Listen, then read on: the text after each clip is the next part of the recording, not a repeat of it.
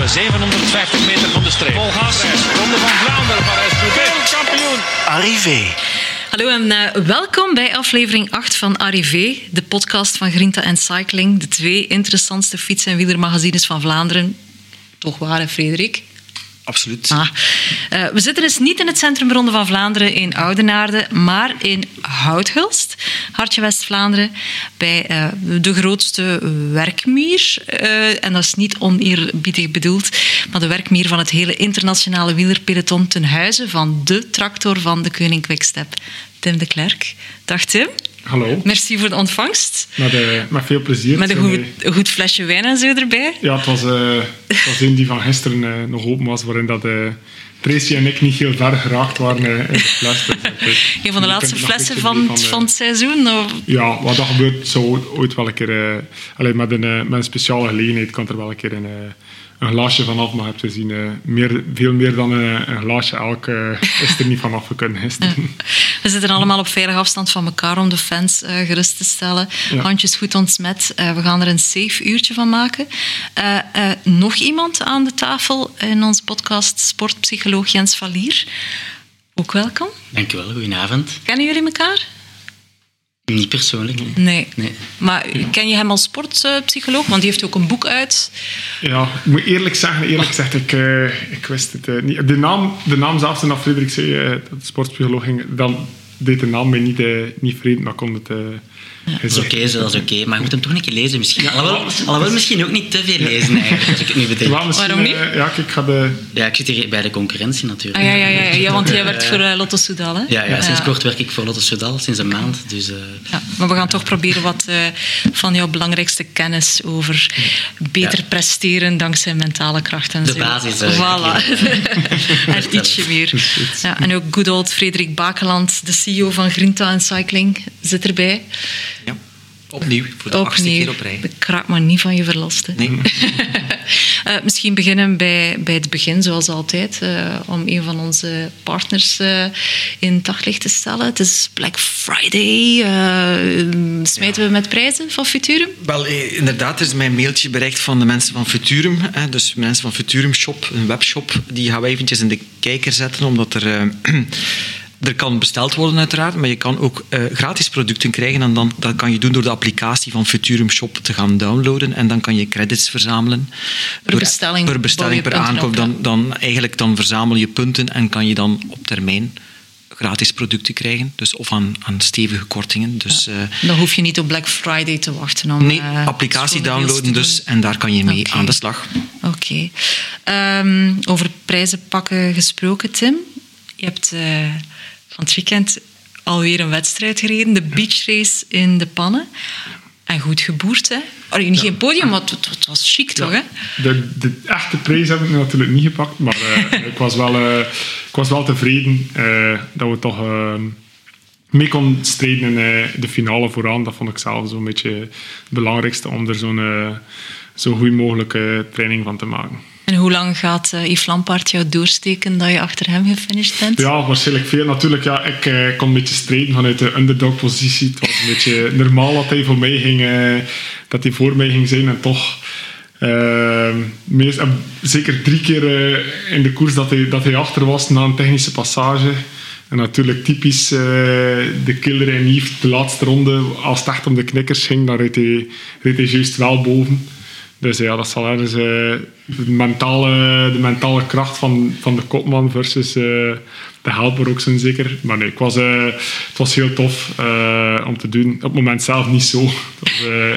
Het was heel erg pittig, maar achteraf heel, heel erg plezant. Het is wel een bijzondere discipline, hè, dat strandrace. Ja. Dan komt daar dan, en meer en meer profs die het ook doen, hè? Ja, dat zie je jaarlijks. De eerste startvak zit... Ik denk dat er heel wat, wat profs altijd wel aan, aan de start... Timothy Dupont ja. Dat is eigenlijk een vaste, een habitué eigenlijk van die strandraces. Maar kijk, ja, dat was... Uh... Ja, ik had, ik had een filmpje zien uh, voorbij komen, inderdaad, van de, eerste, van de eerste passage, denk ik. En uh, de nijdigheid waarmee dat dan... op die een duin daar gereden, of ik weet niet wat was, daar gereden van, van Yves en jij dan ook. dat was in die, in die ruime kopgroep nog. Ja, het is, het, is, het is hard hoor. Het is echt, eh, denk Ja, ik, bloed in de keel, denk ik. Ja, ja, inderdaad. Constant in het rood? Ja, eigenlijk wel. Dus eh, ik denk dat ik eh, ja, wattages en hartslaan al, dat je dikwijls in de gewone koers eigenlijk niet haalt. Het is eigenlijk van in de start, je bent eigenlijk meer nerveus voor de start dan bijvoorbeeld voor de Ronde van Vlaanderen. Daar rij je nog iets meer tegen. Er is toch nog 10 kilometer achter een auto waar je er kunt inkomen. En daar is het, zeker zoals dat de wind nu stond, schuin achter het eerste stuk naar Bredun. Dus dan weet je van, eh, ja, ze gaan er misschien een man of 15 kunnen mee- meenemen en de rest gaat eh, direct al eh, à la casa zijn. En als je nog maar drie weken training in de benen hebt, dan ben je er wel... een Maar waarom doe je dat dan? Waarom niet gewoon trainen? Waarom dan toch weer die competitieprikkel in, in volle rust? Maar omdat ik ten eerste omdat ik er eigenlijk ook wel eigenlijk echt in geloof. Ehm, naarmate dat ik mezelf meer train en doe, hoe meer dat ik eigenlijk ook aanhanger ben eigenlijk van polarized trainingmodel, dat eigenlijk ofwel heel intensief rijdt, ofwel echt op, eh, echt op het gemak. En dat is natuurlijk wel een toonbeeld van een, eh, van een heel intensieve inspanning. Ook omdat naar momenten eigenlijk iets meevalt en dan richting de, de technische stukken, als je iedere keer weg of, of op het strand komt, dan is dat echt iedere keer alles geven wat je kunt. En ik denk wel dat dat, eh, dat, dat goede training zijn. Sorry voor, Ja. voor de Dat is hond. eh, de hond des huizes die zich even laat gelden. Maar dat is eigenlijk direct heel hoog in je V2 Max dat je zit te Ja, trainen ja, ja, eigenlijk dan en zo. Dat is Dus, eh, ja. ja, stevig voor de maand november, denk ik. Ja, ja, inderdaad. Dus eh, eh, het piekt ook wel heel. Het is echt eh, bloed in de keel als we daar eh, in Bredun draaiden. Ik ging een heel stuk eigenlijk op 10 meter van die groep en kreeg het, eh, kreeg het niet dicht met, eh met Klaas van Tornhout in mijn wiel. Zelfs de tractor was, krijgt eh, het niet dicht. Dat was, eh, Ja. Ik zeg, hier mag ik nog niet... eh, Nee. Hier mag ik En heb je je laten bijstaan ook in bandenkeuze? Want dat is waarschijnlijk heel belangrijk op, op beach Ja, races. ik doe er natuurlijk nu wel al... eh, allee, ik denk dat het al met een zevende of achtste, achtste beachrace is. Dus ik weet ondertussen wel zelf een beetje wat al... welke keuze dat ik liefst maak van, eh, van materiaal. Dat is een beetje individueel, af- individueel afhankelijk. En kies er ook altijd voor om misschien niet de beste setup voor puur op het strand, maar ook wel een klein beetje veiligheid. eh de stuk dat er nog asfalt zit. Want met die echte ballonban, eh, als je daarmee moet een, eh, een bocht pakken op een asfalt. en dat is natuurlijk het voornaamste dat er toch zeker niet gevallen Er wordt. was vorige week op Facebook iemand die vroeg van wat is een goede band om een beachrace te doen. Ja. En er tipt iemand, pak de oudste band die je liggen hebt en, eh en verder gewoon al aan noppen af. Maar ik weet nu niet of dat... dat misschien, dat dat, misschien dat dat wel lukt om, eh, om mee te gaan aan de start, maar ik vrees dat... Dat was eh, de Roger de Vlaming zeker? Ik denk toch dat eh in een, in een, uw eh, collega-journalist uh, Zonneveld een andere bandenkeuze had. Ja, maar- dat- ja, maar die heeft dat toch ook wel sterk gedaan. Ja, dat was echt... eh, ik Die moet was voor ik was, eh, ik was Ja, onder ik vraag. Wat vond je van de kop op Sporza tijdens Zonneveld sprint? eh, Ja, het ik had het niet gezien natuurlijk. Ja, alles is een beetje eh clickbait-achtig eh, tegenwoordig. Maar uiteindelijk kon ik, daar, eh, kon ik me daar perfect in vinden. Het was eh, echt wel heel sterk. Ehm, nee, echt... eh, je hebt natuurlijk een hele goede techniek. Het was misschien natuurlijk wel... Je reed natuurlijk ook wel een klein beetje op zijn Nederlands... eh, er toch hier en daar...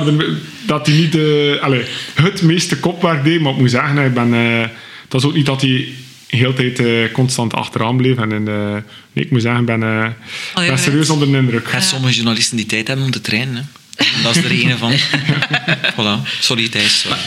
Ik zou wel vragen, is het dan met je gravelbike dat je dat doet? Of is dat nog een specifieke beachrace fiets? Weet ik eigenlijk Ik heb hem gezien, eh, hij was in opbouw. Ik heb hem gezien hoe dat hij, Ah, ja, ja, stond. ja. Dus hij was eraan, hij was eraan bezig in de, in de fietsenwinkel. Ehm allee, een goede vriend van, van Tim was eraan bezig. Ik zag die fiets in opbouw. Het was een, effectief wel een mountainbike. een Die dan mountainbike. omgeturnd werd tot Ja, een beetje... want die, die Nederlanders rijden ook wel soms bijvoorbeeld met de halve tijdrit sturen eh, op dat Ja, ja, koers ja. sturen. Wij, ik rijd nog altijd gewoon, eh gewoon mountainbike. Wel, eh, uiteindelijk heb ik mij ook laten overhalen voor een vaste vork en zo van die dingen. Ja, Dus oké. Geleidelijk aan... eh, Maar ik ben jou met de melkerie, goh, ik denk vorig jaar, op de VTT van Knokken nog tegengekomen. Vorig jaar of twee jaar geleden. Ah, ja, Maar ja. jullie doen dat toch ook regelmatig, hè? Eh, Ja, dat was nog op ons, op ons, ons mountainbike weekend met de, de maten van Gent van vroeger. Waarvan, waarvan er een, eh, een deel prof geworden zijn, maar ook wel een, eh, een heel deel een, eh, een andere weg in het, eh, in het leven. Maar is dat niet vervelend op die VTT's dat er dan wielertoeristen zijn die dan in dat wiel kruipen en van ik heb de 100 meter mee kunnen met die mannen. Nee, daar, kan- daar kan, ik eigenlijk, eh, kan ik me eigenlijk heel goed, heel goed over zetten. Mm. je weet dat dat, dat er ook wel een deel bij hoort. En dat heeft ook wel zijn charmes. Het enige wat ik persoonlijk niet zo tof vind, is als ze beginnen over... Allez, als je bijvoorbeeld Ja. dan zo'n een, een tempo duur blokje aan het doen zit en, en ze beginnen over te nemen dat je binnen je wattages. Dat is het enige wat dat niet zo... Maar als ze nu in het wiel zitten of niet, dat, dat mag, dat, daar heb ik geen enkel probleem mee. Dus lieve Ja, luisteraar, onderdruk toeren. dat testosteron. Doe En, het en, niet. en toeren uithalen natuurlijk. Hè. En in de weg rijden, dat mogen ze natuurlijk ook niet doen. Eh, Allee, dat is toch ook Ja, ja. dat is wel van belang, hè, dat iemand... Ja. Stel dat je valt, sleutelbeen Ja, dat breekt. zou ik toch niet graag, hè, in de gazette staan. Nee. Wel eh, een, een leuk nieuwsje misschien nog vermelden. Cycling.be zet Tim de Klerk in de prijzen. We zeggen niet meer cycling.be. hè. We zeggen Cycling. voortaan zeggen we eigenlijk cycling. Maar goed, dan gaan we er blijven Gaat in van mijn loon af, gaan er zeker? Eh, nee, maar de nieuwe editie staat trouwens een, een groot interview in met eh, uw grote patron, Patrick Ah. Lefevre trouwens.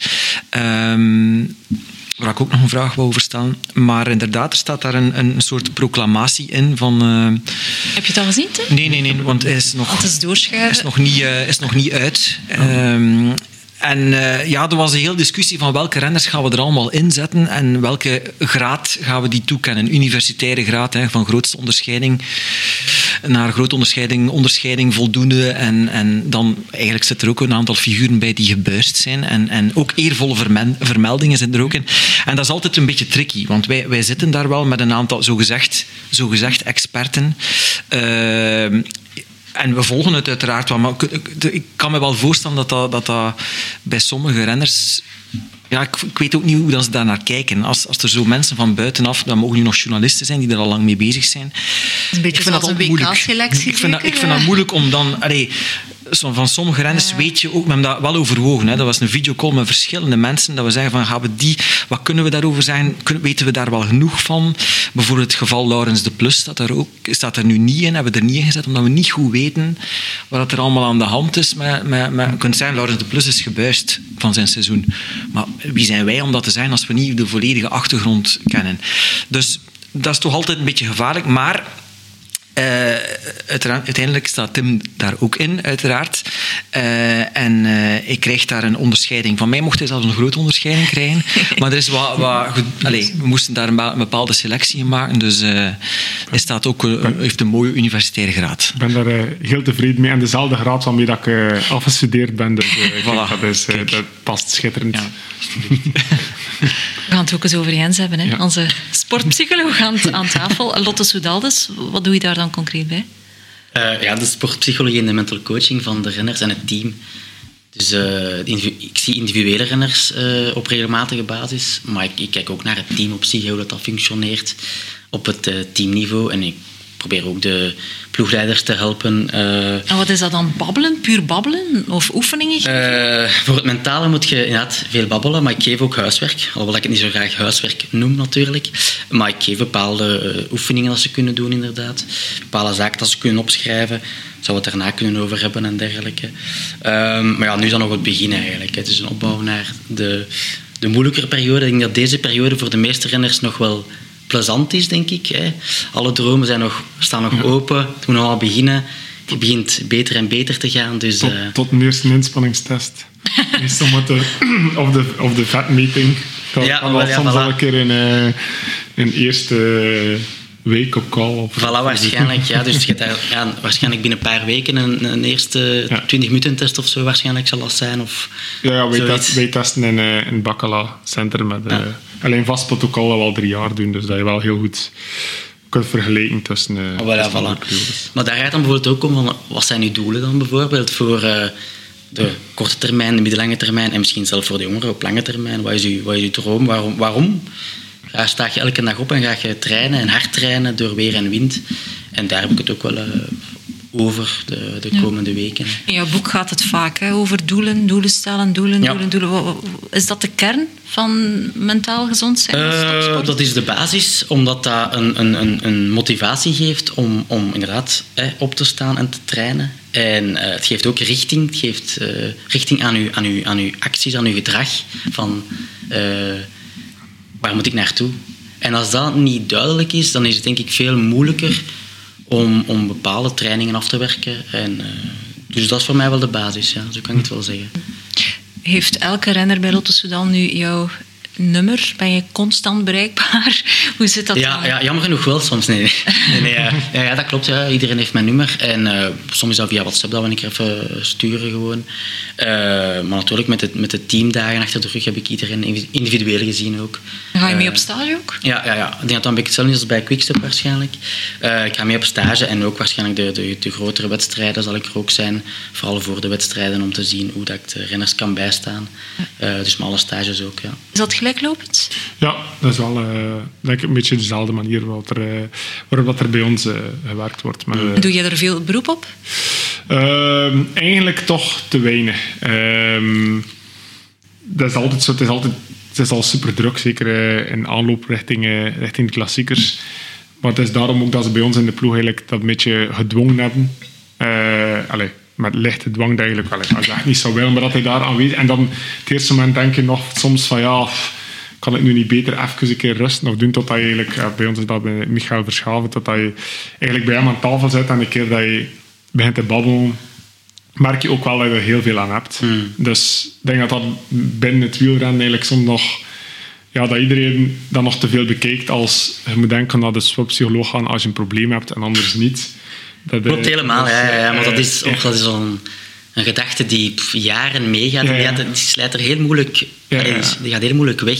Hoe dat dan, dat, dat mensen pas doen op jou wat slecht gaat. Inderdaad, dat, dat, dat, dat mensen in het algemeen, dus de, de globale samenleving, dat ook denkt, maar ook nog topsporters, van "Oh, maar ik heb toch geen probleem, ik heb, u, ik heb u op dit moment niet nodig. Ik zal wel naar u komen als ik u ooit nodig zou hebben, als ik een motivatiediep heb, of als het nog slechter gaat naar een burn-out of zo, dan kom ik wel naar u toe.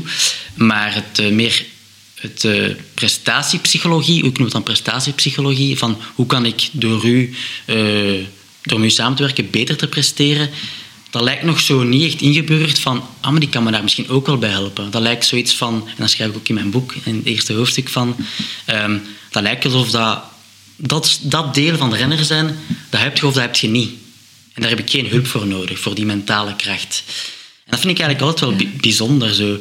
Voor je lichaam te stretchen en te, op in de juiste plooi leggen, ga je, ga je naar een osteopaat. En dat, ja, dat is logisch, die heb ik daarvoor nodig. Maar om je brein op de juiste plaats te leggen, zeg maar, nee, dat moet ik zelf kunnen. En dat zit er nog heel vaak in wel. Ja. Dat is het deeltje dat ik zelf moet kunnen. En, en probeer dat nu eens heel concreet te maken. Stel nu, hè, Tim de Klerk, beachrace gewonnen, alles loopt vlekkeloos. Wat kan jij dan nog voor hem betekenen? Ehm, ik, ja, in topsport gaat het over minieme procentjes. Ik heb het ooit een keer, het ook in mijn boek, de verschillen tussen de winnaar en de, en de, de derde van de tijdritten, dat gaat soms over 0,2% verschil. En heel vaak, omdat die zo dicht bij elkaar liggen, die renners, op fysiek vlak, ah, die V2 Max'en zijn bijna allemaal min of meer, alleen niet gelijk, maar ze komen zo dicht bij elkaar. Die spiervezels, qua lenigheid, dat is ook allemaal zo dicht bij elkaar. Het verschil wordt vaak gelegd door het mentale. Terwijl dat je bijvoorbeeld WK tijdrijden, het feit dat Wout van Aert verliest, dan wordt er een analyse gemaakt over ah, misschien in die bocht laten liggen. Of het wordt dan toch weer op techniek en, en aanpak eh Het is- geconcentreerd. Het is een puzzel. hè. Ik zie eigenlijk wel eens een puzzel van techniek, van tactiek, van ja, uw, uw fysiek vermogen, uw talent. En één deel van die puzzel is het mentale. En als je daar nog 5% naar omhoog kunt gaan, ja, dan, dan, dan heb je gewoon die 0,3 misschien dat je nodig hebt om te kunnen winnen. En dat kan inderdaad gaan over je beter kunnen concentreren, beter kunnen omgaan, nog beter, want ze kunnen al heel goed, maar nog beter kunnen omgaan met pijn, bijvoorbeeld. Als die pijn, die, die verzuring gaat komen? Je weet dat die gaat komen op een bepaald moment, zeker tijdens een tijdrit. En veel, sneller dan je, Dat je misschien wilt. ja. En dan, als die dan daar nog veel sneller komt, ja, hoe, hoe reageert jij daarop mentaal? Is dat weer van, godverdomme, het is daar al nu en oh, het zal weer niet voor vandaan zijn en godverdomme, die klote pijn. Eh, en je wordt gefrustreerd en ambetant, dan ben je eigenlijk niet echt bezig met wat je op dat moment moet doen. En dat is eigenlijk je taak, is op dat moment gewoon focussen op aerohouding, op trappen, je goede trapomwenteling, je goede cadans houden en al die zaken eigenlijk. En negatieve gedachten wegduwen. Ja, ah, wel, er zijn verschillende mogelijkheden of verschillende wegen naar Rome, eigenlijk, om het zo te zeggen. Je, je kunt leren om die negatieve gedachten dan om te zetten naar positieve gedachten. Of eigenlijk zeggen we meestal niet helpende gedachten naar helpende gedachten. Want voor sommige renners kan negatieve gedachten eigenlijk wel helpend zijn Zoals? om beter te presteren. Bijvoorbeeld boze gedachten aan, aan bijvoorbeeld een conflict met iemand, bijvoorbeeld, kan uiteindelijk wel een kracht geven. Bijvoorbeeld, hè. Dat, is, dat is heel individueel. Maar het gaat dus niet over negatieve of positieve Namen, gedachten, maar helpende gedachten. Maar ik zat hier ook op te wachten. Nee, nee, nee, nee, dat is nu... Dat is nu Ja. Ik ga er voor mezelf vallen. Als ik bijvoorbeeld een conflict heb met mijn vrouw en dan zit ik daarna te denken om, ah, kom op, dan gaat dat misschien iets gebeuren. Ehm, Ze heeft Nee. het vlees weer laten aanbranden voor de kei. Nee, ik kook thuis dus. nee, wat ik nu weer zeggen? Ah ja, of je hebt nog een andere methode, en, en dat is eigenlijk wel iets dat de laatste jaren eh, meer en meer bewijs krijgt. Dat is eigenlijk mindfulness bij sporters. Mindfulness is in de brede maatschappij nu wel gekend. Ehm, maar bij topsport zien we dat dat ook wel echt een heel goed effect heeft. Ehm, omdat je eigenlijk op een open en accepterende houding gaat kijken naar die, naar die pijn. Je weet dat die gaat komen en je kijkt daarnaar. Oké, die is daar nu. Dat is het eerste element. En het tweede element is eigenlijk, je weet direct, oké, ik moet herfocussen op, wat ik daar straks zei, die taakgerichte gedachten eigenlijk. En door mindfulness te gaan leren, ga je daar tijdens de koers ook sneller in zijn en beter in worden om dat, die slechte gedachten of die pijn te gaan bekijken als iets, oké, die is daar nu. En niet daartegen gaan vechten. En dan ook te gaan herfocussen naar wat je wel moet doen. Mij, ik heb er zo weinig ervaring mee. Dat, dat klinkt vrij zweverig, hè? Ja. Allee, voor Vind je dat? Maar, eh, Allee. eh, eh, Ik vind dat dat nu nog mee... Ja, dat is, dat is wat ik altijd... eh, bro, ik, ik geloof enorm hard in, in, in de kracht van het, eh, van het mentale. Maar in mijn eh, allee, ervaring was dat, zeker in het verleden, dikwijls een beetje op de rand van het, eh, van het zweverige. Voor bijvoorbeeld gedachten op een blad laten drijven in de rivier. Ja, dat is een Oei. ding dat ik niet kan. allee, ja, misschien dat sommige mensen dat kunnen met een, eh, met een brein. Maar nogthans, allee, zeker door mijn opleiding ook, heb ik... ehm, heel veel eh, interessante, interessante eh, zaken gelezen en gedaan en zelf eigenlijk ook toegepast. En ik denk dat er zeker, eh, voor mijn geval binnen de koerswereld, nog heel veel kan gedaan worden richting, eh, richting motivatie. Ik denk dat dat zeker, een, eh, als je ook ziet hoeveel dat er nu in de koers, eh allee, en topsportwereld in het algemeen, eigenlijk kan met, eh, met burn-outs en de toestand, denk ik dat er... het wordt altijd zo, zo hard, allee, zoals hij zelf ook zegt in die tijdrit, zo gefocust op, ja, daar kost kon hij vijf seconden laten liggen. En het mentale aspect is gewoon heel moeilijk meetbaar. En ik denk dat ze Ja. tegenwoordig in topsport alles willen meten. En dat dat ook nog een... eh, dat zoveel extra druk meebrengt. En eigenlijk alles doen wat dat puur fysiek dan misschien het beste is, maar voor ergens een, ehm, een ideale balans te vinden tussen wat dat wel fysiek heel goed is, maar dat je ook je mentaal niet, niet te hard mee... Ja. eh, En wanneer heb jij een sportpsycholoog in team weten zijn intrede doen? Is dat een paar jaar geleden of bij, bij ons is er al altijd een, eh, Ja, toch, ja. een sportpsycholoog. Dat we altijd, dus, eh, Maar het is wel interessant wat je daarnet zei, want ik heb Oliver Naasten, ook een artikel gelezen met hem, eh, over hem. En hij zei inderdaad daar ook hetzelfde over, van als je nu iets fysiek zo hard eh, meet en dergelijke, van je eten afweegt en daar heel hard mee bezig bent, maar dat je daar eigenlijk geen zin in hebt en dat heel moeilijk vindt om te doen, en dus ja, mentaal eigenlijk meer van afziet dan, dan het positief fysiek effect, dan is het eigenlijk een netto negatief resultaat, zei hij.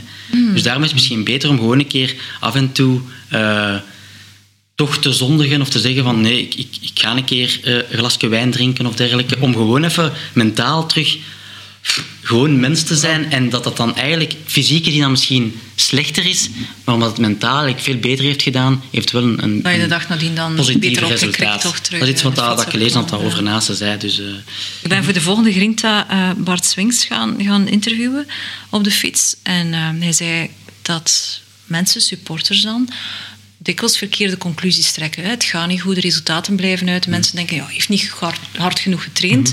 Maar hij sprak van, ja, als de resultaten uitblijven, dan dat, is- dat vertrouwen zakt. Je moet in een soort positieve flow komen. En dat is een woord dat ook in jouw boek terugkomt, hè. Flow. Ja, wat is dat dan concreet? flow. Heb je het al ooit ervaren, Tim? De flow? Ja, ik denk dat iedereen dat er wel... op het moment dat je, dat je goed gaat... Ik denk toch dat ik het zo... het moment dat je bijvoorbeeld moet daar beginnen met trainen... Na die drie of vier weken rust, dan ben je volledig uit de flow. Ja. En dan is dat eigenlijk het moeilijkste om je terug in, gang te trekken. Maar na een paar weken begint dat te gaan en je hebt het gevoel van... Ja, ik ben aan het verbeteren en iedere keer inderdaad die, die kleine doelen dat je, dat je behaalt. En, en dat je dan plots in, eh, in de flow komt. En denk ik toch aan dat je eigenlijk... op den duur ook een, een grotere motivatie hebt om iedere keer je, je training terug Ah, je denk- het zo. Maar ik denk dat hij het echt had over een flow Ja. van, van, van goed presteren ook. Tijdens wedstrijden. Die flow. Waarbij dat alles lukt. Voilà, dat is inderdaad de flow. Waar ik, waar ik het over heb, is eigenlijk die flow in een wedstrijd. Waar je eigenlijk alleen maar doet zonder bijna na te denken. Dat alles zo vanzelf gaat dat je gewoon in die flow zit, in de zone. Ja, dan ja, dat je zo je gewoon onoverwinnelijk voelt. En, Onverwinnelijk, kijk, nee, Ja. was nog niet. en dat, je, dat, je, dat je gewoon niet te veel Dat noemen, ze, nadenkt. dat noemen ze ook topvorm. Hè. Als je in Topvorm, ja. bent, dan is, is het mentale aspect minstens even belangrijk. Want ook pieken Mm. naar een bepaald doel, op welk niveau dan ook, wij doen dat ook, pieken naar een bepaald doel, maar op een veel lager niveau dan die mannen. Maar Mm. ook dat is toch een, vooral een mentale kwestie. Ook een, uiteraard een fysieke kwestie Mm. ook, maar, maar een mentale kwestie doet, eh, speelt een enorme grote rol, vind ik. Ja, ja, Eh, zeker en vast, het, zeker eh, en vast. Maar ik ga daar het voorbeeld geven van, van Matthew Heyman, eh 2016, Ja. Parijs-Roubaix. Ehm, niemand had hij toch enige kans gegeven toen hij op, voorop was. Negen na zijn elleboogbreuk was het of zo, zes weken voor, de, voor Roubaix. En ik heb hem eh, een tijdje geleden een interview ook gedaan. En hij vertelde, hij was ook gewoon, doordat hij al die voorjaarskoersen niet had gedaan, zo gepiekt, niet alleen fysiek, want hij was echt op die rollen heel goed aan het trainen, dus hij had fysiek gepiekt, maar hij zei vooral mentaal ook. Hij had zoveel meer mentale rust, dus zijn mentale vermoeidheid was nihil, terwijl hij normaal aan Roubaix komt, volledig fysiek en mentaal al bijna uitgeblust zei. En dat vond hij heel interessant. En we zien ook gewoon, hij vertelde dat, in die koers, op, op, pakweg 200 kilometer, dus nog 60 kilometer te gaan, hij, kom ik in een flow waar ik gewoon niet meer nadacht van wat ik moest doen. Tombonen versnellen. En hij ging daar naartoe. En waar hij normaal zou denken, oei, kan ik dit wel? Moet ik dit wel doen?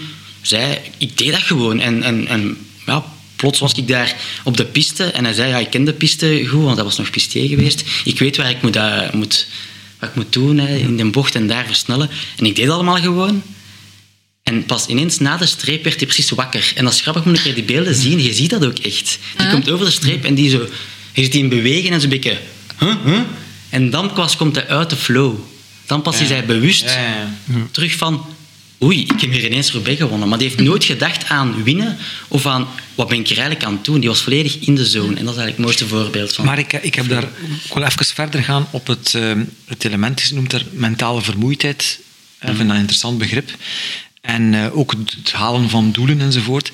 Waar, waar ik zo'n grote bewondering voor heb, is, is, is die heel veel renners. Hè? En, en Tim is daar ook bij. Maar, maar ook als je dan kijkt naar de absolute kopmannen, à la Wout van Aert en Mathieu van der Poel, dat type van renners die, die mentale vermoeidheid lijkt bijna... Ik bedoel, als, als, als een doel niet wordt gehaald, want dat gebeurt ook, dat gebeurt ook, dat een doel niet wordt gehaald, als je dan die mentale veerkracht kan...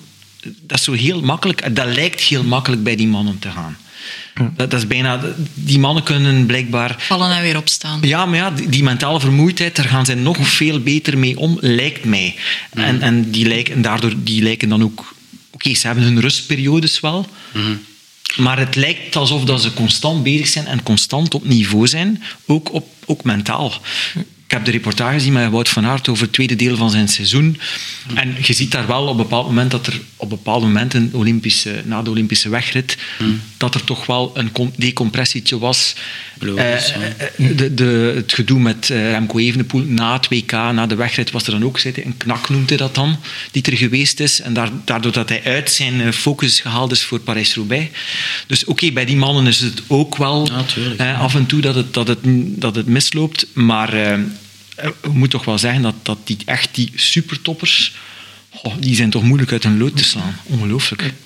Ik heb daar zelf eigenlijk ook eh, min of meer een theorie over. Dat ik eigenlijk al eh, door, puur door observeren. Het is, geen, geen, eh, is zeker niet, niet gebaseerd op, eh, op wetenschappelijk onderzoek.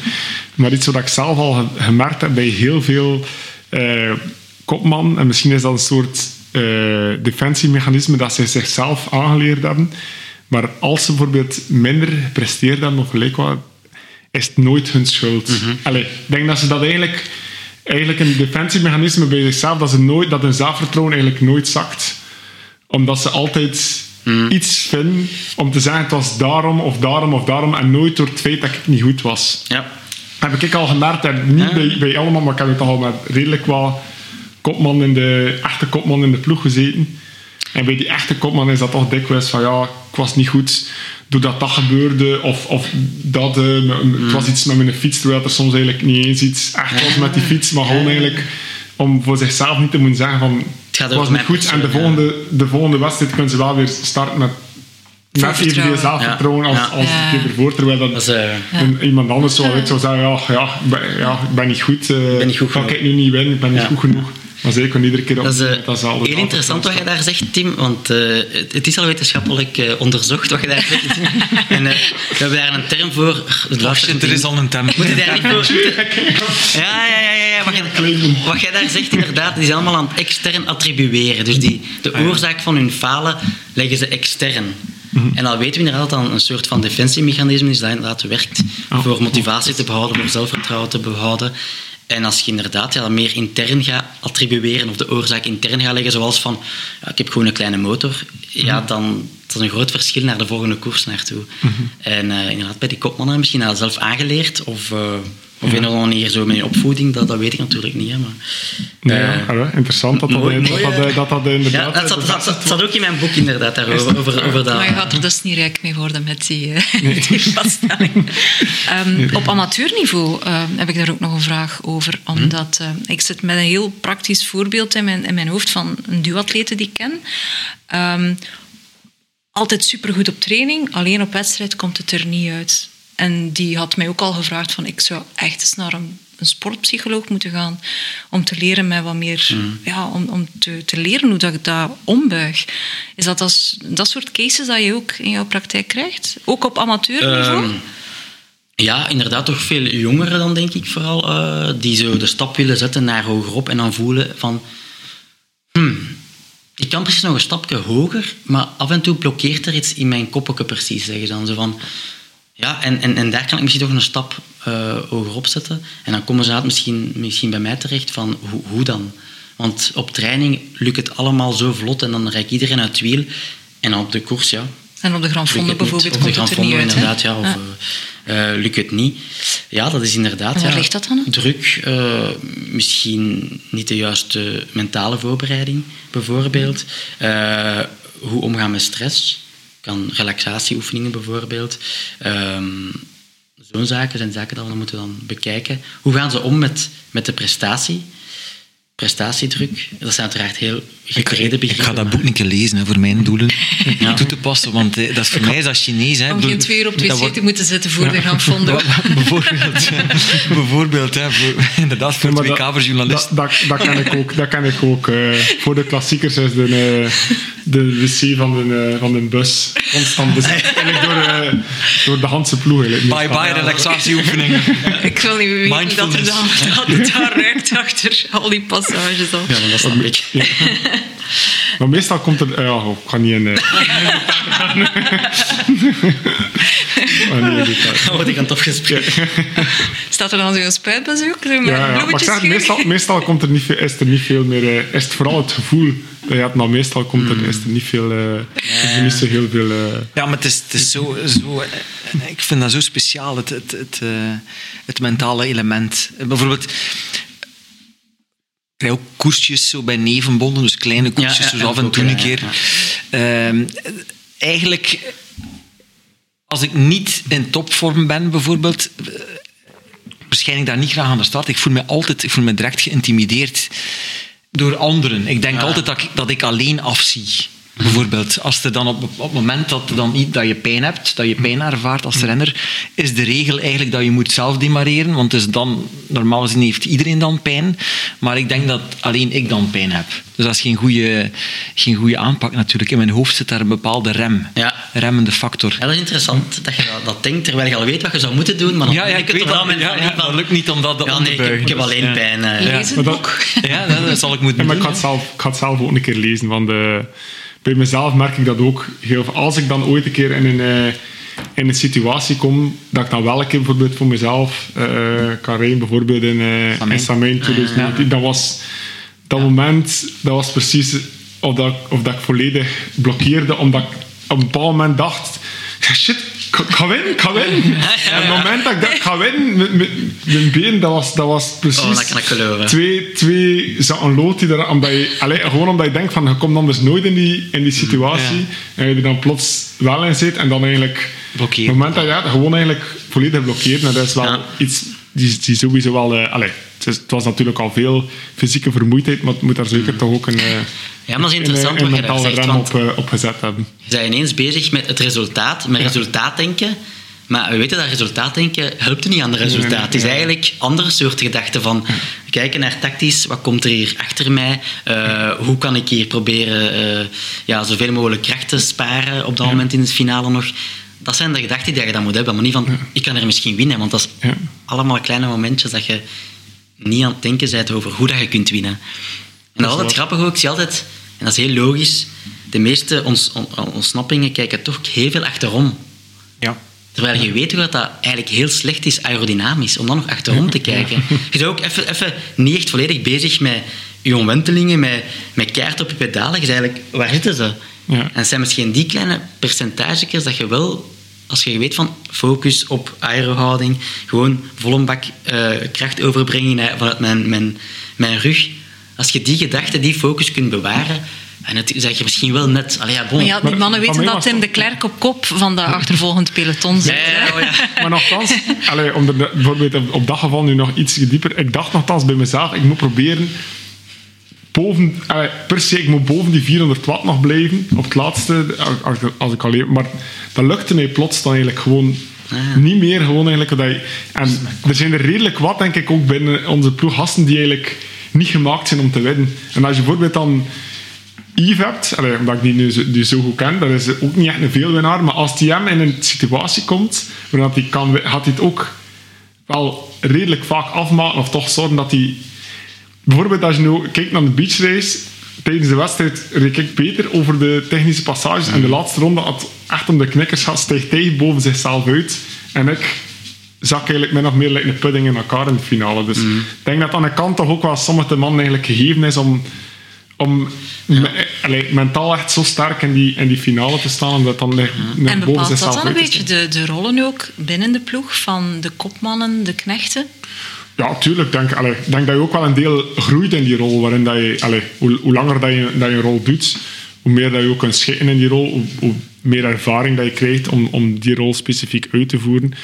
Ik denk dat geen enkel beginnend coureur toch ervan droomt om knecht te worden. Ik denk dat jij ook ooit begonnen bent met het idee van ik ga alle klassiekers winnen. Ja, ja, tuurlijk, tuurlijk. Uiteindelijk, maar, maar uiteindelijk moet je ook wel zien, wat, allez, je een gegeven pot van talent, wat, wat kun je daarmee doen? En natuurlijk heb je in het begin altijd een droom van, ja, ik wil, ja, van mij wat ik wil dan Johan Museeuw worden, die, zoals die gewonnen heeft in, eh, in Lugano.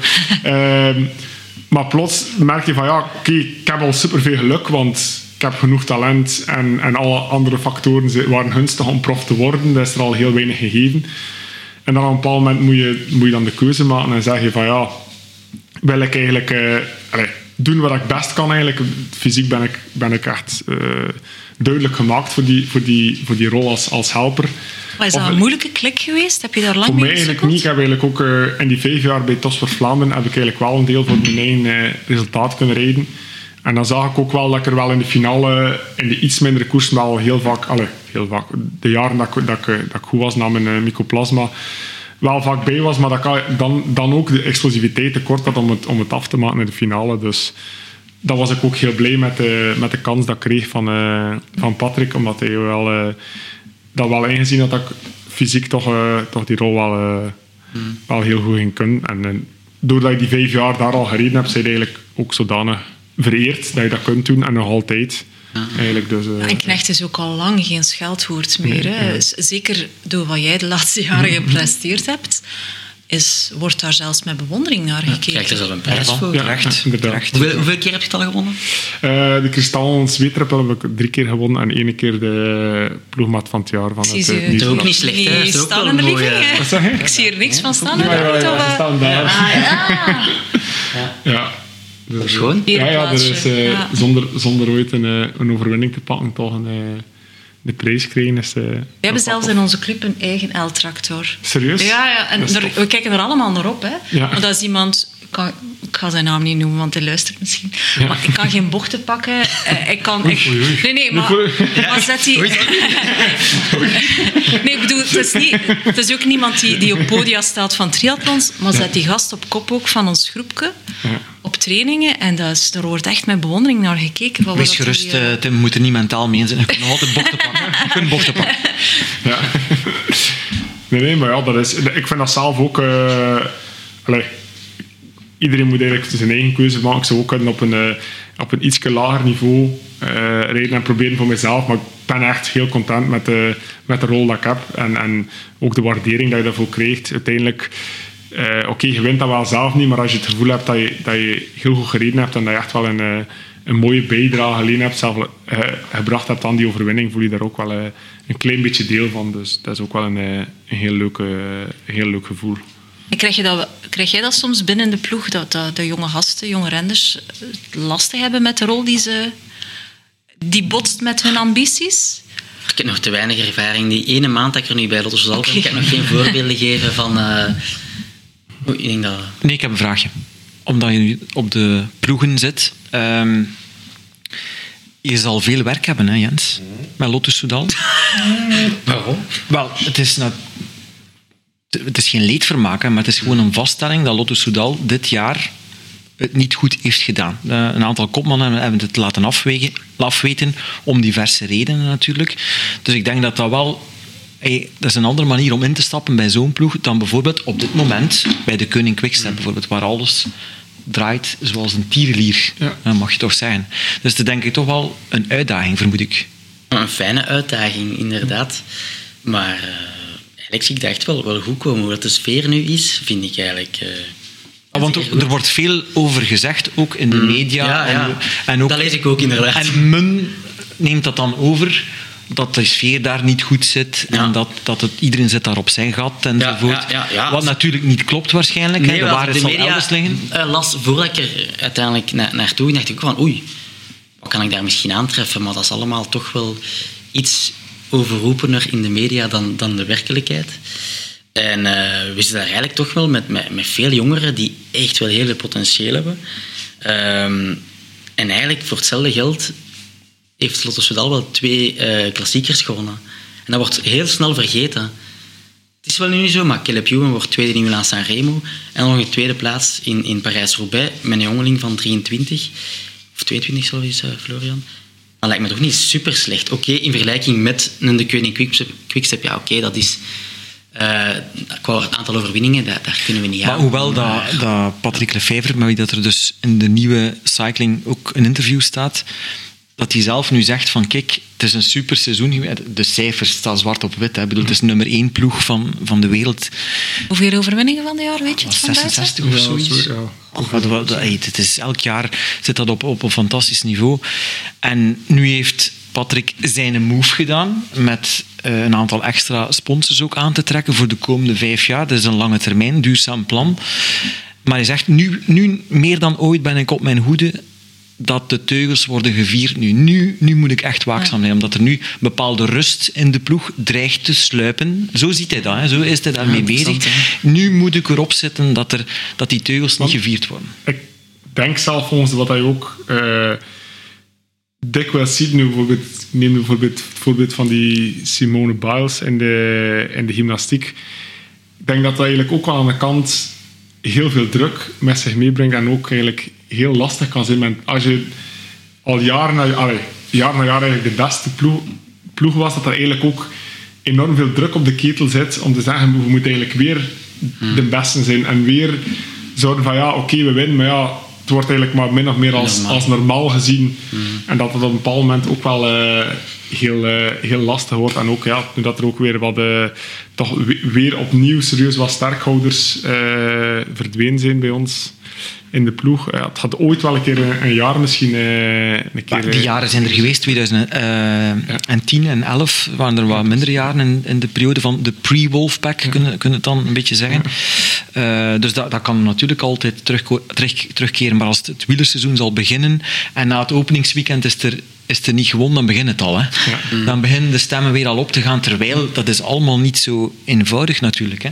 Ja. Eh, die World Tour Kijken jullie dan bewust wat minder naar sportwebsites bijvoorbeeld? Zo die periodes?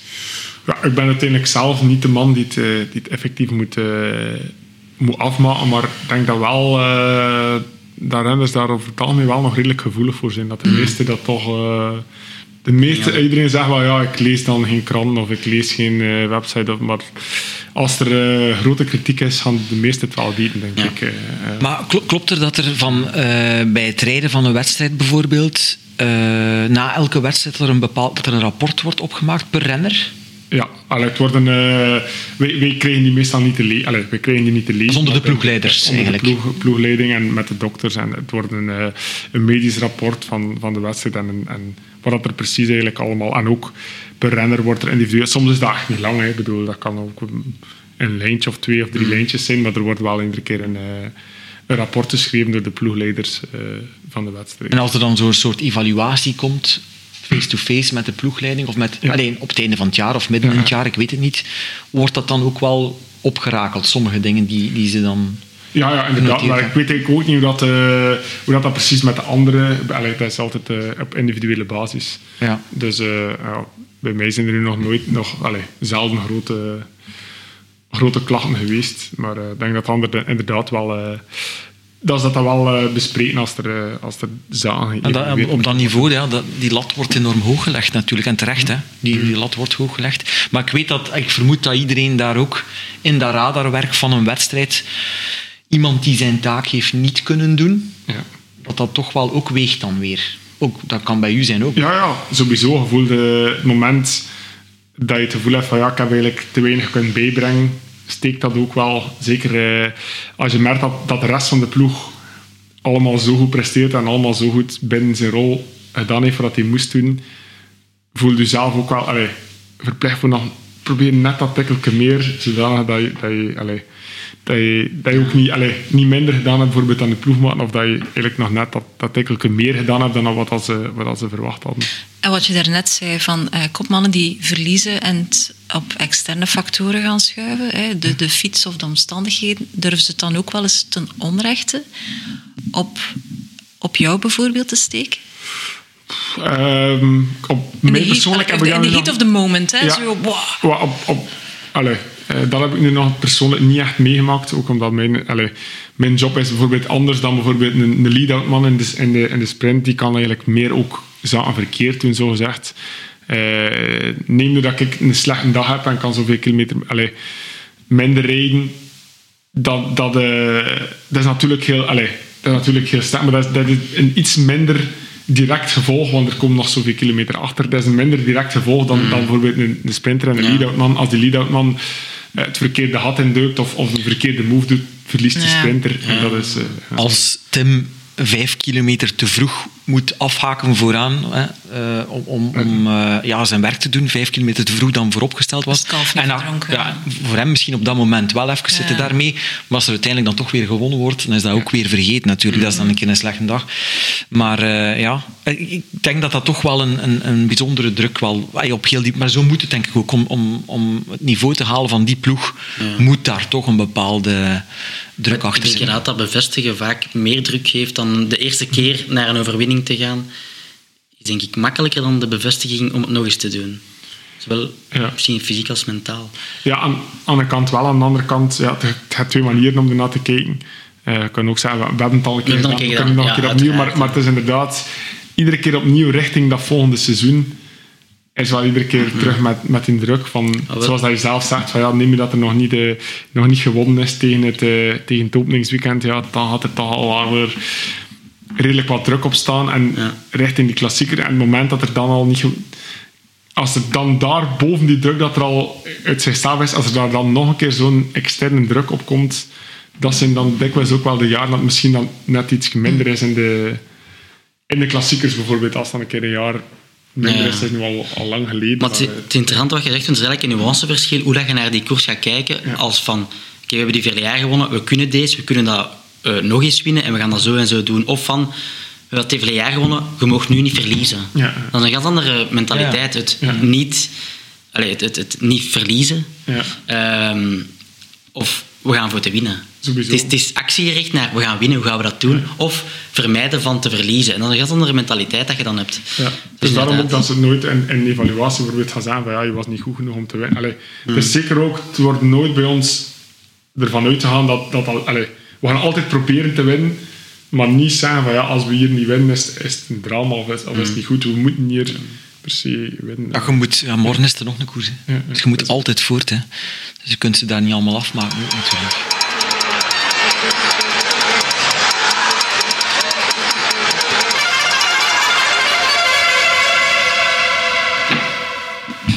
Ik heb heel lang getwijfeld ehm, of ik wel iets zou vragen over Remco Evenepoel, maar ik ga het, ik ga het toch doen. Maar dan meer over, over, over waar we het al de hele tijd over hebben, hè, over mentale kracht. S- stellen wij journalisten inderdaad te veel eh, hoge verwachtingen, te veel moeilijke vragen, te veel vragen tout court? Of kan hij daarmee om met die druk? dat, eh, dat denk ik nu niet dat er per se te veel vragen worden gesteld. Je merkt wel natuurlijk bijvoorbeeld richting een, eh, richting een WK, vind ik, van, van een... Allee, dat merkte ik nu zelf ook, omdat ik daar nu zelf ook aan, aan de start stond van dat WK plots. Je merkt, ja, ze, ze beginnen heel vroeg, eh, het algemene journalisme beginnen wordt- begint er heel vroeg over te schrijven en je merkt alles gaat hier naar een richting dat summum, maar plots in die, in die week ervoor, ja, alles is min of meer al geschreven. En de mensen willen er eigenlijk ook wel nog meer over lezen. En dan beginnen ze natuurlijk een beetje op zoek te gaan naar, naar polemiek van Dien zegt dit over u of Dien zegt dat over u of, of dat. En dan ga je natuurlijk een beetje de gevaarlijke... al- Allee, dat is... Dat, als Maar je puur, dan- puur de, pers- de persoon Remco Evenepoel, hè, van hoe hij uitgevallen is, hoe hij teruggekomen is, die druk. Remco is jong en hij wil wat. Ja. Hè? En, en hij wil heel hard. En hij wil heel snel veel. En eh, als je jong bent, maakt je fouten. En heeft het talent... heeft een ongelooflijk talent. Is een ongelooflijke renner. heeft nu al een palmares waar veel renners zouden van dromen als ze gestopt zijn met koersen. Dus hij heeft... de wereld ligt open voor hem. Wat hij heeft meegemaakt, zal hij toch wel uit leren, daar ben ik van overtuigd. Eh, is het allemaal de schuld van de pers? Nee. Maar ik denk dat Remco Evenepoel zichzelf ook heel sterk profileert. Dat, dat, dat, is zeker, dat is zeker een feit. En hij zal dat in zichzelf ook wel weten. Maar als je ziet hoe hij, hoe hij ermee is omgegaan allemaal, moet je toch som- soms zeggen, ja, maar echt chapeau. De veerkracht die hij heeft getoond, eh, want die heeft daar toch wel patatten gekregen, mentale patatten gekregen, denk ik. Eh, ook met doelen gesteld die, die anderen van hem verwachten, maar die hij zelf ook heeft gecreëerd. Hè, Ja, van die. Giro. Hij heeft zelf ook gecreëerd. dat- hè. Je mag het niet op de pers eh, steken allemaal. Dat hij ik denk dat hij dat ook wel weet. En ik denk dat we er met z'n allen wel iets gaan uit leren. Maar Remco is een figuur, hè. Is een, een egootje, een persoonlijkheid. En hij zal nog wel leren. En daar kunnen Allee, ik denk bijvoorbeeld in, eh, in Nederland, als ze op een heel andere manier zouden omgaan met Remco, dat dat daar in, in, in verhouding door, door de mensen in het algemeen ook eh, meer Op een geapprecieerd zachtere wordt. manier, ja. Nee, dat het daar... Hier in België heb ik soms nog een indruk dat de mensen niet altijd zo appreciëren als je, als je zegt van ik ga de Giro winnen en dat het bijvoorbeeld mislukt. Dan eh, had, had dat hier snel geschreven worden, ja, kijk, en dat, een beetje meer realisme of dit of dat. En in Nederland dat zeggen, ah ja, het is, het is bijvoorbeeld leuk dat hij, dat hij zijn doel zo hoog Ja. staat. En als het niet lukt, ja, dan, dan lukt het niet. Dat, is ook een beetje dingen van... Ja. mental- terwijl dat, dat eigenlijk, wat dat hij doet, wel echt... eh, de houding is wel van een, van een topsporter. Als hem dat nu motiveert om dat ook te zeggen, dat is gewoon dat, hoe dat... Ik zou zelf op die manier...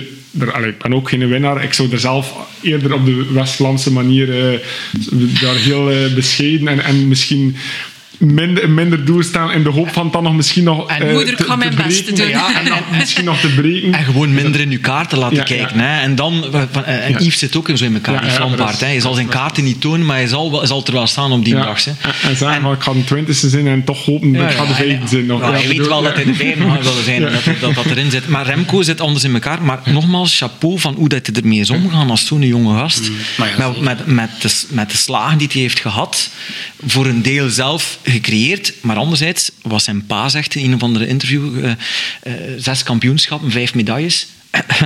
Doe het maar een keer in een revalidatiejaar, zo gezegd. Hè. Dus ik denk, eh, ja, fantastisch figuur. Maar ja, natuurlijk is altijd wel uit geleerd hebben. Hè. Ja. Maar, en dan is ook oké, denk ik. Als je zo jong bent, moet je toch nog leren. Het zou toch jammer zijn Absoluut. moest je dan zeggen, ik weet het allemaal en, en geen fouten meer mag maken. En daar vind ik wel dat we als, allee, niet we, maar dat de journalisten iets milder voor, voor mogen zijn van, ja, terecht dat je nog fouten maken. En plus ook, als je zo jong bent, zou ik liever willen dat hij authentiek blijft aan zijn persoon. En dat is inderdaad iemand die gewoon zegt op wat dat staat. Maar ik zou het jammer vinden, moest dat ineens... Dat hij voelt van, ik moet dat hier veranderen. Ik zou het echt jammer vinden. Ik zou dat echt voor jonge gasten, like als hem, en ook bij Lotto Soudal, zou ik het echt jammer vinden, moesten die dat ineens niet meer durven. Ja, maar hij, hij mag zeggen waarop dat staat, maar op bepaalde momenten moet hij weten op welk kanaal dat hij er moet voor gebruiken, om te zeggen waarop dat staat. Met De nasleep van het WK, Wout van Aert heeft het ook gezegd, je had het beter, zo'n ding lost je beter binnen kamers Ja, ja, op. en dat dat was een waar, fout dat geweest. En dat zal hij nu Maar ook wel weten. Hè. Op zich allee, was het misschien ook wel, eh, op zich ook wel goed dat hij, dat hij daarover kon spreken, maar inderdaad, dat moest niet, eh, niet, niet via dat, misschien achteraf gezien, niet via, niet via dat kanaal. Ehm, vind ik dat nu persoonlijk een drama dat dat gebeurt. Uiteindelijk, uiteindelijk niet. Uiteindelijk, eh, ze hebben nu alle twee ook gezegd waarop dat stond. En uiteindelijk eh, denk ik dat ze, allee, dat ze alle twee nu weten wat dat ze aan elkaar hebben. En uiteindelijk gaan ze dat sowieso wel eh, bijleggen. Ze gaan nog, eh, ze gaan nog WK's eh, moeten doen. En ze hebben alle twee, ik, heb voor alle twee enorm veel respect. Ik vind het super, niet alleen super renders, maar ook super persoon. Elk op een, op een eigen manier.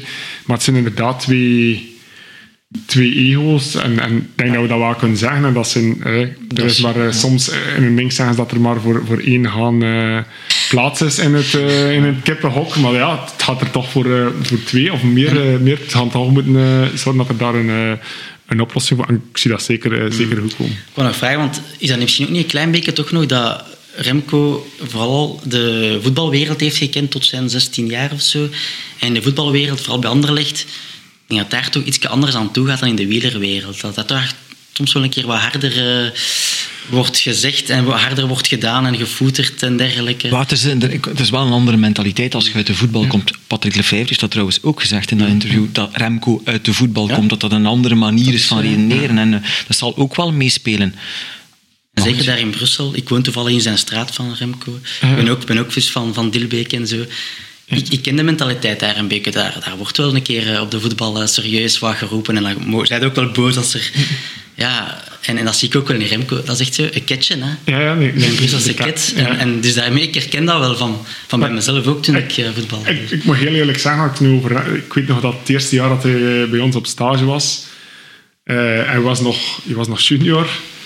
En eh, moest ik als junior bij, bij het, het grote toestel, ik zou mij alle zorgen dat ze mij bij wijze van spreken bij en wel volgen of moest er doorgetrokken worden. Maar hij was de man die daar zelf ging demareren en doen dat iedereen zei, ja, wat is dat met, met een dien hier eigenlijk?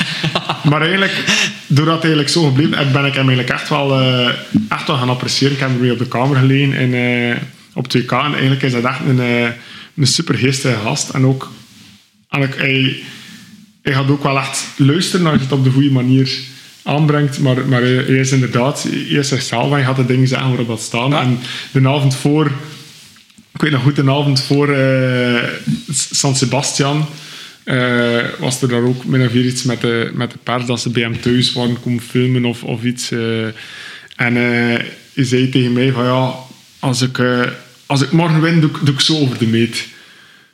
Ik, ik dacht in mezelf, ik zei, allee, Met de vinger op de, de ja, mond de vinger op ja. de mond. Ik zeg, maar ja, ik zeg, allee, gast. En mezelf, ik zeg, waar, waar denkt hij nu over? Ik zeg, allee, hij zit wel goed aan het rijden, maar ja, ik bedoel, je zit 19 jaar of... of, en je denkt hier van San Sebastian te winnen. Maar een dag erachter stond hij, stond daar wel zo op het podium. Dus dat je eigenlijk echt wel denkt, dan echt wel, wel chapeau, dat je eigenlijk ook durft zo denken en dat je durft denken van ik, ik, kan, ik kan hier winnen en dat, dat eigenlijk ook wel de manier is die, die zichzelf echt die kracht heeft om te zeggen van ik ga er nu graag en dat is misschien een, een andere manier dat de, de meeste Belgen gewoon zijn waarin Ja. ze altijd zeggen van ja, ja ik ga wel zien en dan hopen Co- eh, conclusie, Remco had een Hollander moeten zijn. Hè. nee, nee. De drang is daar. Hè. Je voelt dat de drang daar is hè, bij zo iemand. Gelukkig dat we zo'n figuur hebben ook. Hè. ja. En zijn jullie op de komende stages ook vaste roomies? Eh, meestal lig ik bij, eh, lig ik bij Yves, maar eh allee, de bondscoach, als zelf de kamerverdeling gemaakt en vond dat, eh, denk ik, wel nuttig om mee, mee bij Remco te leggen. Je hebt iets gemeenschappelijk hè, met Remco. Je hebt nu eindelijk ook je eigen supportersclip nog maar Ah, eh, ja. onlangs. Hè? Ik dacht, eh, dacht dat je over mijn eh, voetbalverleden ging. Daar, daar zullen ze wel niets over En gevonden hoe- hebben in de, hoe- in de hoe annalen. roemrijk- Hoe roemrijk was dat? Nee, eh, dat was eh, ook alweer datzelfde. Vanaf dat ze bij eh, de nationale moesten meespelen, op training ging het allemaal en in de wedstrijd, eh, als ik die bal had, die moest zo rap mogelijk weg, zodat ik zeker niets verkeerd Ja, waar kon stond doen. op het veld?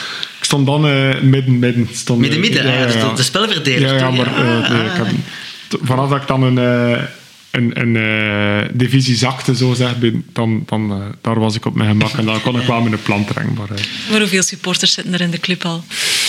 Ik denk een, een honderdtal of zo. Denk dat dat, maar het is, het is wel tof. Ik denk dat er niet heel veel gebeurt. Eh, een supportersclub voor een helper. Op zich eh, vind ik een beetje jammer voor hen, de supporters. Want ja, ze gaan niet heel veel kunnen juichen bij een, bij een overwinning. Maar Hebben ze al eigen t-shirts? dat weet ik niet. Of dat ze die, ik denk dat ze die wel, dat die wel in, in de maak zijn.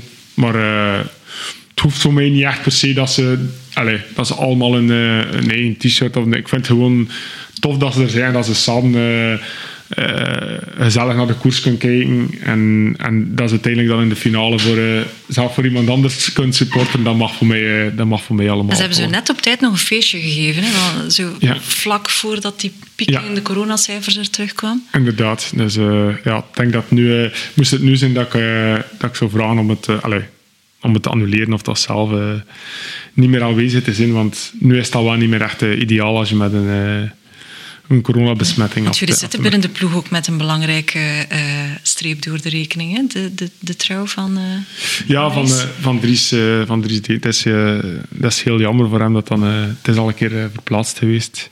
Dat dan net, net nu in, eh, de trouw in gaat wel door, hè? Ja, ja, ja. Dus, ja, maar ik denk dat wij als, eh, als renners niet, Ik gaan, mag gaan. niet gaan gaan. Ja. Ik ga wel. Ja. En jullie mogen niet van de ploeg? Of? Ja, maar ik denk dat dat de beste beslissing, dat die beslissing voor ons eh, genomen is. Om, eh, Ah, Ik jammer. denk dat dat, heel spijtig. Ja, spijtig, maar ik denk dat dat Ja. een beetje logica is voor die man. Ja. Maar je bent zelf ook ooit eh, besmet geweest met, met corona. Ja, vorig jaar en, eh, tijdens de winterstage. Ehm, omdat we om de zoveel, om de twee of drie dagen doen we een test met de ploeg. Ik was niets, ik voelde eigenlijk niets, maar eh, op die test ze gezien dat ik, eh, dat ik positief was. Dus direct met een, eh, met een auto 1800 kilometer eh, naar hier. En omdat ik het opgelopen had en, en Tracy moest nog, moest nog gaan werken, heb ik hier een dag of acht, negen alleen in, in quarantaine gezeten. En is Tracy bij, bij haar ouders gewoon. Dus als je elkaar al zo weinig ziet, is dat wel niet echt, eh, niet echt heel, heel plezant. Maar ja, dus, En een bang hartje gehad? Nee, ik heb, er wel gewoon even allee, mee ingezeten. Niet, niet dat ik dacht dat ik er allee, heel zwaar ziek ging van worden, maar je, wist dan ook op dat moment nog niet wat gaat die ziekte precies doen. En, en op, op als je bijvoorbeeld eh, ja, dan 1 of 2 procent minder zit, of dat je fibrose, een klein beetje fibrose op je long zou krijgen of doen, ja, je weet het niet wat dat precies gaat geven. Dus, eh, maar gelukkig, misschien dat ik er in, heel in het begin in, in het voorjaar nog een klein beetje last van had, maar... eh, najaar eh, was zeker alles, Stages alles gaan sowieso door. Ja, ja, ja. ik denk dat dat eigenlijk de, de veiligste plaats of periode is dat je kunt zijn. Eh, sowieso letten we al ehm, enorm goed op, op hygiëne en, en we zorgen dat eh, allee, iedereen wordt getest van voordien en dan blijft je eigenlijk eh, min of meer in die bubbel. En dan wordt er ook nog om de zoveel dagen getest. Dus ik denk dat dat eigenlijk een, eh, een van de veiligste omgevingen is dat je, dat je kunt zijn. En Eigenlijk. het is beter weer ook in Spanje. Dus ja, ja. Scheelt. ook. Ehm, ik las op jouw website, eh, Jens, dat jij coaching ook op de fiets soms doet. Ja, of al dat wandelend. Dat lukt wel niet met de renners van Lotto Soudal voor moeten komen. Die Jawel, maar ik vraag altijd toch om, eh, als het heel, heel rustig, een rustig eh, koffieritje is, een uurtje, dat kan bijvoorbeeld. Hè. Maar ik heb het nog niet gedaan met een renner van Lotto nu. Wel met ploegleiders bijvoorbeeld. Of zo. En was het voordeel van een coaching al bewegend te doen? Wel, omdat we weten dat, dat, eh, omdat je dan creatievere ideeën krijgt. Omdat je dan meer aan bewegen bent. Som, voor sommige mensen is het iets makkelijker om eh, niet tegenover elkaar te zitten. Ze vinden dat gewoon makkelijker als je niet rechtstreeks naar elkaar ziet. En als je dan aan het bewegen bent, dan is altijd een doel voor ogen en dan gaat dat gesprek soms iets makkelijker. Daarom. Plus buiten zijn is ook dan gezond. Je bent, ja, je bent bezig buiten. En, eh, dus, eh, Ik vind dat zelf ook wel eigenlijk een heel goed, eh, goed idee, omdat je sowieso eigenlijk in die veel lossere sfeer zit, dan dat je het zo het gevoel hebt dat het een beetje uh, Dus- zo zegt geforceerd zou zijn. Het kan allemaal inderdaad. Dus ik heb ja, met sommige renners al een keer zo al wandelend uh, gehad, een gesprek gehad. En je ziet dat ze is ook aangenaam geworden, dat gaat. Ja. En ben je zelf een verdienstelijk fietser? Zeggen nee. nee, We staan mij toe nog om een beetje wijn in, uit te schenken, als het niet geeft. Dus uh, als de mensen dat horen, bedankt uh, Tim, het is heel goede wijn. Je bent de baas, een- je hebt mijn toestemming. Zeg uh, leg uit Tim. Ik ben zelf, eh, mijn, mijn wijnkennis is gebaseerd op, eh, op de mensen van, eh van Ifia Mingi in Italië. Dus eh, een Chianti Classico uit 2017. Ik vind hem wel zelf eh, zeer lekker. Dus, eh, is je heel speciaal. Klutsken. Ja. En dat is de huiswijn van het plaatsje waar je je altijd naartoe trekt. Dus, Eh, nee, die, die, Dank u. die, eh, die mensen gaan dat zelf... eh, ja, ik ga ook nog een heel klein beetje drinken. Die gaan eigenlijk die gaan al de wijn gaan proeven uit de, uit de streek. En dan eh maakt zelf een... eh, merci, Frederik. Eh, die maakt zelf dan een, eh, een selectie van wat dat jij de, de beste vindt. en hoe groot is de zelf. wijnkelder? Oh, eh, redelijk groot daar. Bij- Hier bij ons niet. een fles of zes. Oeh, Ja, Dus, eh, ik heb flessen geluk. ja, ik heb- Ik heb erin zelf ook iets mee om te, om te proeven? Hè? Of gaat dat, Nee, gaat dat- vandaag spreken we niet over Saint-Raphaël, onze wieleraperitief die ook de podcast sponsort. We gaan er Saint-Raphaël niet vernoemen vandaag. Het gaan we misschien qua smaak misschien wel wat vloeken met de wijn. Hè? Nee, nee, dus het aperitief. hè. We gaan hier een, we gaan Jens een fles meegeven. We gaan hier een fles achterlaten bij, eh, bij Tim. Eh, met tonic te bereiden en met een, een, een schijfje eh sinaasappel daarbij. Meestal brengt ijs. dan ook een, een, eh, een bedtime story mee. Hè? Ja, maar ik- ik- we gaan het gewoon niet hebben. We gaan het, we gaan het hebben over Chianti. We gaan het niet hebben over Saint-Raphaël, een fantastisch merk, uh, wieleraperitief, dat eh, ooit nog een, eh, een ploeg sponsorde tussen 1954 en 1964. En vooral met Jacques Anquetil en eh, andere grootheden werkte. Daar gaan we het absoluut vandaag niet over hebben. Dus over Saint-Raphaël hebben we het vandaag niet. Ik denk dat hij de Welk- fles al te veel uitgekuist heeft. Denk het, Dus, het was al sinds de grootste drinker hier, hier aan tafel. Dus, Om de mensen niet van mij zeggen. voordat de, de wijn helemaal in de man is, misschien onze, onze, onze derde partner ook nog. eh. Shim- Ah, ja. ja, Shimano. Ah, wel, je bent ja, er al langs was- weg geweest. Shimano, ja. Wel, maar dat, dat past wel, want eh, de ploeg, eh, de Koning Quickstep, eh, volgend jaar Quickstep Alpha Vinyl. Alpha Vinyl, waarvan ik de truitjes al gezien heb eigenlijk stiekem, maar, maar mogen ze nog niet. Wat vind je ervan trouwens, van de Ik vind, eh, ik vind, wel, eh, ik vind het wel geslaagd. Nou, we binnenkort wel te zien krijgen, zeker. hè? Ja, ik denk dat wel. Dat dat, Blauw-wit, nog een keer, altijd? eh, dat blijft ja, toch, hè? Altijd, ja. ja, ja. Maar dus, ja, ça va. Blue Army. Wat ging ik ook alweer zijn? Ah ja, juist, die worden gesponsord door eh, eh, Shimano. De, jullie rijden met Shimano, hè? Dus dat zal met de nieuwe... De super nieuwe content van. Super content. Maar ja, terecht ook, ja. Ja. Uiteraard, die groepen zijn super. Je bent er geweest, hebben ze iets gezegd over leveringstijden? Is dat stilletjes aan? Ja, dat is, de vraag die ze natuurlijk, dat is de vraag die ze natuurlijk constant zitten te krijgen. De, de levering van de, de onderdelen, dat, dat geldt ook van, eh, voor de, de fietsenmakers. En de consumenten zitten erop te wachten. Iedereen zit te wachten op onderdelen. Hè. Wat is zeggen ze? Ja, dat er wel licht aan het einde van de tunnel is en dat er wel relatief veel uitgaat, uitgeleverd wordt. Eh, maar dat het toch nog wel, ja, sowieso gaat dat nog een tijdje aanslepen. Dus er, is wel hoop. Het is niet helemaal eh, rampzalig, maar eh, ja, het is wel voelbaar, hè? dat is duidelijk. Hè? Het blijft voelbaar. En die, die nieuwe groepen, die twaalf speedgroepen van... die nieuwe groepen van Dura-Ace en, en Ultegra, die er, omdat Shimano nu sponsor is of niet, dat maakt mij nu niet uit, maar die zien er ook wel eigenlijk super goed uit. Ze zien er wel agressiever uit, die vormgeving is super mooi. ja, dat, dat zal inderdaad nog een tijdje wachten zijn. Ja. We, zien ze wel nu, we, zien ze nu wel op sociale media hier en daar bij een aantal fietsenmakers verschijnen. Zo. Maar, Maar ik vind dat toch eigenlijk echt heel raar dat dat eh, in een wereld waarin dat er normaal gezien zo snel geschakeld kan worden, dat dat nu eigenlijk al Ja. op alle vlakken eigenlijk ja, vind ik zo ook. lang aansleept, eh, dat tekort op alle vlakken, dat je Alles, zou denken of dat, ja, dat eigenlijk op sommige vlakken misschien een beetje, ik weet niet, kunstmatig in stand houden, omdat dat ze van veel dingen veel meer kunnen ook, hè? prijzen, hoger houden. Ja, ik weet het niet. Het eh, papier, hè, om de grinta te drukken, op de cycling te drukken, het papier, de papierprijzen die swingen gewoon de pan uit. Hè. En dat geldt, eh, ja, we maken het allemaal mee. hè. Alles wordt plots zo du- zoveel duurder. Eh, onderdelen, fietsen worden duurder. Alles wordt... eh, dus wat dat betreft eh, is het moeilijk. Eh Velofolis komt er ook aan. In januari, hopelijk. Gaat Hè, dus staan nog altijd op de planning. Ja. Staan nog altijd op de planning. voor de mensen die luisteren. Waarschijnlijk dus dat corona safe ticket. We zullen zien met die mondmaskerplicht dan ook. Het, er is natuurlijk nog wel een aantal weken. Het is nu nog moeilijk om dat af te blazen. Uit- uiteraard ook, maar er is ook geen sprake van op dit moment.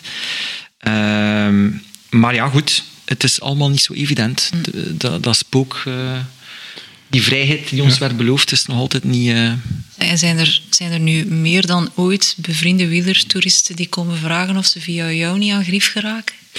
Eh, nee, dat valt eigenlijk nog mee. En ook wij hebben zelf eigenlijk alles... eh, de fietsen worden wel eh, verkocht, maar dat is via de, alles via de ploeg. Dus zelf... ja, ik had eh, nog niet geantwoord op mijn mailtje, dus juist. Achteronderdelen daar die ik gevraagd heb. Dat is hier... kunnen ze bieden een prijsje afspreken. maar wel al eh, alles geïndexeerd volgens de, volgens de nieuwe prijzen. hè. Eigenlijk zijn we ook aan het drinken op zijn diploma, want je bent nog niet zo lang geleden afgestudeerd. Nee. Ik ga jou zelf die titel laten uitspreken, want het is eh kine en, en... Ja, wat? het is eh, ja, eigenlijk gewoon bewegingswetenschap. Dat is misschien eigenlijk nog wel... eh, Van Ik ga- Maria Joyce, zeg een keer. Bewegingswetenschap. Voor alle duidelijkheid, ik ben niet aan het drinken. Hè. Nee, dat is goed. Ehm, ga je daar effectief iets mee doen na je carrière? Wel eigenlijk, eh, ja, dat lijkt, mij, dat lijkt me wel plezant. Ehm, ik, heb nu, ik heb er sowieso al veel aan gehad tijdens mijn, eh, tijdens mijn carrière. En nu ook omdat ik, omdat ik denk ik een van de weinigen ben die zowel de, de theorie er, eh, achtergrond heeft, die dat eigenlijk ook kan koppelen aan de, aan de praktijkervaring. Omdat dat, ondanks alle wetenschappelijke studies dat je leest en volgt, dat er toch nog redelijk gat zit tussen wat dat er eigenlijk in de wetenschap gezegd wordt en wat dat eigenlijk precies in de praktijk eh, komt. En ook veel zaken, bijvoorbeeld een, een algemeen trainingsprincipe, dat is eigenlijk iets wat je niet kan in een wetenschappelijk experiment gieten. Omdat er zodanig veel verschillende factoren zijn en dan zou je nog zoveel proefpersonen nodig hebben. Dus je kan nooit, of toch heel moeilijk kunnen zeggen van ja, die trainingsmethode is beter dan de andere, omdat je dat over zo'n lange, lange periode moet doen. En in die lange periode kun je nooit al die variabelen constant houden. Dus het zit nog altijd wel, allee, wel een, een heel deel, allee, ondanks het feit dat het wetenschappelijker en wetenschappelijker wordt, zit er toch nog wel altijd een, eh, een basis in dat je, dat je denk ik wel best uit de, uit de praktijk kunt halen. Dus dat lijkt me wel plezant. zit in een bevoorrechte positie hè, en ik denk dat hij daar wel... eh, ik denk dat hij zich enorm ook inleest zo doorheen het jaar. Dat hij daar enorm mee bezig is wel. Dus ja, dat zou wel tof zijn. Moest hij dat een verlengstuk kunnen aanbrengen. Misschien binnen de Wolfpack ooit, hè? Nu, ja, Ooit, eh, wie weet. Of, of, of, of iets anders. dat Maar, zou wel eh, eh, tof zijn. Nu is het wel meer in luisteren via Ja. podcast Ja, dan, ja, eh, uiteraard, ja. inlezen. Ja, ja, dat- dat snap pure ik. wetenschappelijke studies zijn nu ook niet, niet Nee, het zo, boek, zo, zo leuk om... eh, Het boek van Jens, Je kop tegen je lijf, dat moet toch op het lijstje dat, is- dat, is- dat komt Wel, zeker op het dat eh, gaat echt over wetenschappelijke studies, maar op een hopelijk toffe manier gebracht dat je, dat je toch goed kunt lezen. Want het is echt wel de basis, de wetenschap eigenlijk toch ook. Ja. En nog een deeltje, mijn eigen verhaal dan, want je vroeg daarnet, een verdienstelijke fietser. Ik heb net als Frederik af en toe wel nevenbonden koersen, zo was het niveau daar ik eh, op reed. En dat, het gaat ook over een koersje dat ik gereden heb in Australië, want dat was eigenlijk mijn eerste koers. Eh, toen ik daar was. Oh. Ja. Bij mij was dat echt scherps, maar... eh, Ja, wel, maar het was, het was, ik was daar voor mijn doctoraat. Ehm, dat was dan ook zo'n amateurkoers. En ik zeg, ik ga me daarin inschrijven. Want ik ben al... eh, eh, ja, ik ben, ben een klimmer. Ik ben niet echt een, een kasseistomper. Dus eh, dat past iets beter bij mijn mogelijkheden. En daar gaat ook een deel van mijn boek over. Dus mijn eigen verhaal. En dan de wetenschappelijke studies rond het mentale eh, gedeelte van wielrenner zijn. En hoe was de race? Did not finish? Of heb je hem uitgereden? Ah, maar dan moet je lezen. Hè. De uitkomst dat ga ik nog niet verklappen. Dus het, het, na het einde van het boek gaat het helemaal duidelijk worden hoe dat de race zich ont, eh, ontspint. het feit dat je sportpsycholoog bij Lotte Soudal bent en geen coureur, zegt waarschijnlijk al genoeg over de uitslag van die. eh. Ik heb geen VO2 max van 85 en zo. hè. Verlang niet. We mogen twee boeken trouwens weggeven. Hè? Ja, we schenken twee eh, boeken voor de mensen die eh, de link van deze podcast gewoon verder delen op hun sociale media. En ze kunnen daarbij eh, de namen van onze beide mediatitels, ofwel cycling.be, zo vind je het in de, in, eh, op Instagram en op eh, andere accountnamen, ofwel Grinta Magazine taggen. Dan vinden we dat wel terug. Dus de mensen die dat eh, delen, maken kans op één boek van Jens. Om volgend jaar mentaal sterker aan de streep van gelijk welke wedstrijd Ja. te staan. Hè? Ja. Oké. Ehm, Ik denk dat we gewoon ons glaasje wijn nog gaan finishen. En wat gaan napraten zonder luisterende oortjes van eh, luisteraars. Eh heren, dankjewel voor dit fijne gesprek. Met Weet je trouwens al welke wedstrijden eh, er allemaal op de agenda staan in 2022? Ik heb het nu, nu min of meer mijn, mijn programma gehad. Dus, allee. Ik denk niet dat, ze, dat, de ploeg, dat ik het al volledig zou communiceren. Maar ik denk dat ik ga starten met de Saudi Tour. Dat gaat ook een keer een, een leuke ervaring zijn. En dan nadien altijd in, eh, in Europa blijven voor, eh, als voorbereiding op, eh, op de klassiekers. Dan. En Samijn zit dat er ook in. Ik, heb dat, ik heb dat gevraagd en Ja. normaal gezien eh, zorgen ze Dus daarvoor. dat boek een keer lezen en dan wie weet. Hè. Dat kan niet misgaan. Ik ga, zelf, ik ga zelf mee ook moeten ja, ja, ja. en, en taggen dat kans maken op... Saoedi is wel wat ver hè, voor de supportersclub uit ja, eh, Zonnebeke. eh, ja. Goed, heren, eh, fijne stage binnenkort, alle twee. Dankjewel. En, eh, ik taxi jou naar huis voor alle zekerheid, Frederik. Dat zal niet nodig zijn. Zo erg is het niet. heren, dankjewel. Dankjewel. Dankjewel. Plezier.